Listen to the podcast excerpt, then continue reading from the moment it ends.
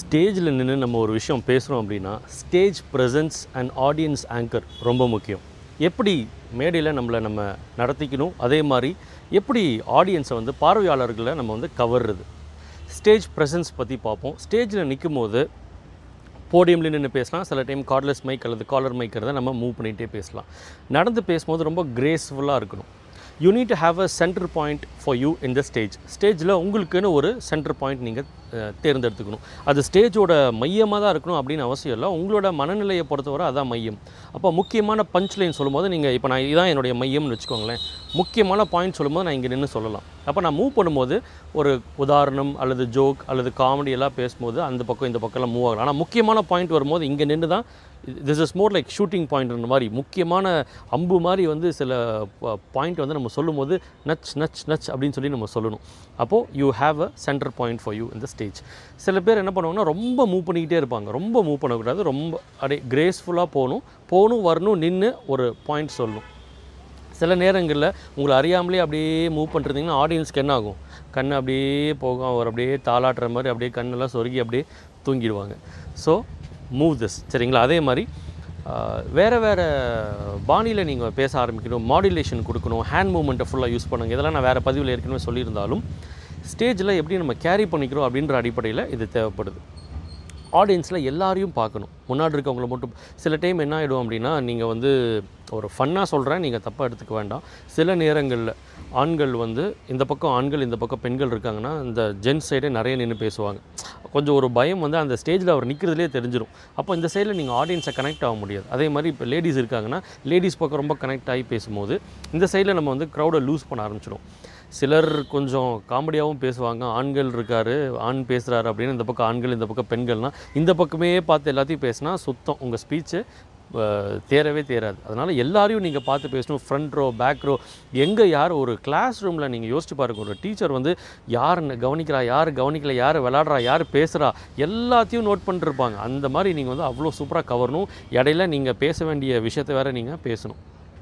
அதே மாதிரி audience anchor இது மிக மிக முக்கியமான ஒரு விஷயம். அது ஆடியன்ஸ் ஆங்கர் ஒரு ஐம்பது ரூபா இருக்கிற ஒரு இடத்துல உங்களுக்கு ஓகேவாக இருக்கிற மாதிரி நாலஞ்சு ஆங்கர்ஸ் நீங்கள் ஃபிக்ஸ் பண்ணிக்கணும். ஃப்ரண்ட் ரோவில் இருக்கலாம் லாஸ்ட் ரோவில் இருக்கலாம் நடுவில் இருக்கலாம். அது என்ன சார் இந்த ஆங்கர் அப்படின்னா நீங்கள் நல்லா போயிட்டுருக்குது இல்லை அப்படின்றது அவங்கள வச்சு தான் நீங்கள் ஜட்ஜ் பண்ணுவீங்க. சில பேரோட நல்ல ரியாக்ஷன்ஸ் கொடுப்பாங்க. நீங்கள் சொல்கிற விஷயத்துக்கு இப்படி இப்படி தலையாட்டிகிட்டே இருக்கும். நீங்கள் சொல்கிற ஜோக்குக்கு அவங்க சிரிப்பாங்க. அவங்க தான் ஃபஸ்ட்டு கை தட்டுறவங்களா இருப்பாங்க. அந்த மாதிரி ஒரு நாலஞ்சு பாசிட்டிவ் ஆங்கர்ஸை வச்சுக்கோங்க. சில நேரங்களில் நெகட்டிவ் ஆங்கர்ஸ் வைக்கக்கூடாது. சிலர் வந்து என்னதான் கத்தி கத்தி பேசினாலும் அவங்க உங்களை கவனிக்கவே மாட்டாங்க. அவங்கள நீங்கள் ஆங்கராக வச்சிங்கன்னா you will get diverted you will get deviated also so அப்போ பாசிட்டிவ் ஆங்கர்ஸ் அப்போ என்ன? நான் பேசுகிறது கரெக்டாக தான் போயிட்டுருக்கா அப்படின்னு அந்த பாசிட்டிவ் ஆங்கர்ஸ்லேருந்து உங்களுக்கு ஃபீட்பேக் கிடைக்கும். தலை ஆட்டுறது மூலிமா சிரிக்கிறது மூலிமா ரியலைஸ் பண்ணுறது மூலிமா நோட்ஸ் எடுக்கிறது மூலிமா உங்களுக்கு வந்து ஃபீட்பேக் கிடச்சிட்டுருக்கும் ஓகே அப்போ அந்த பாசிட்டிவ் ஆங்கர்ஸ் எப்போ நீங்கள் சொல்கிறத கவனிக்காமல் விடுறாங்களோ அப்போ you are losing the crowd அல்லது நீங்கள் போர் அடிக்கிறீங்க. நீங்கள் நிறுத்தணும். அல்லது அடுத்த பாயிண்ட்டுக்கு போயிடலாம். நீங்கள் சொல்ல வர விஷயம் புரிஞ்சிருது.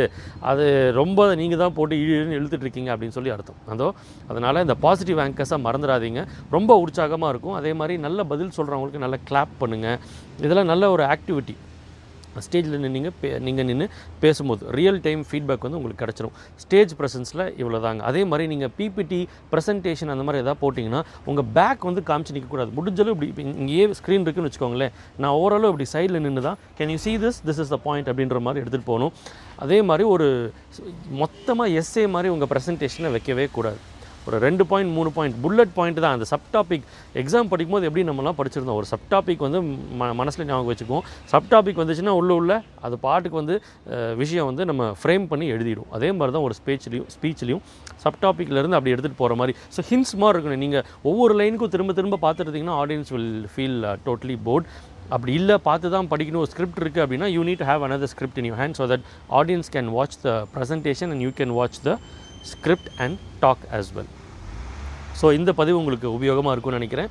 எப்படி சரளமாக நம்ம வந்து ஸ்பீச் கொடுக்குறது? எப்படி ஒரு ஸ்பீச்சை ப்ரிப்பேர் பண்ணுறது அப்படின்றது நான் அடுத்த பதிவில் சொல்கிறேன் உங்களுக்கு. திஸ் இஸ் ஜேம்ஸ் வினீத் வானலாவிய வெற்றியை நீங்கள் அடைய என் மனமார்ந்த வாழ்த்துக்கள். Signing off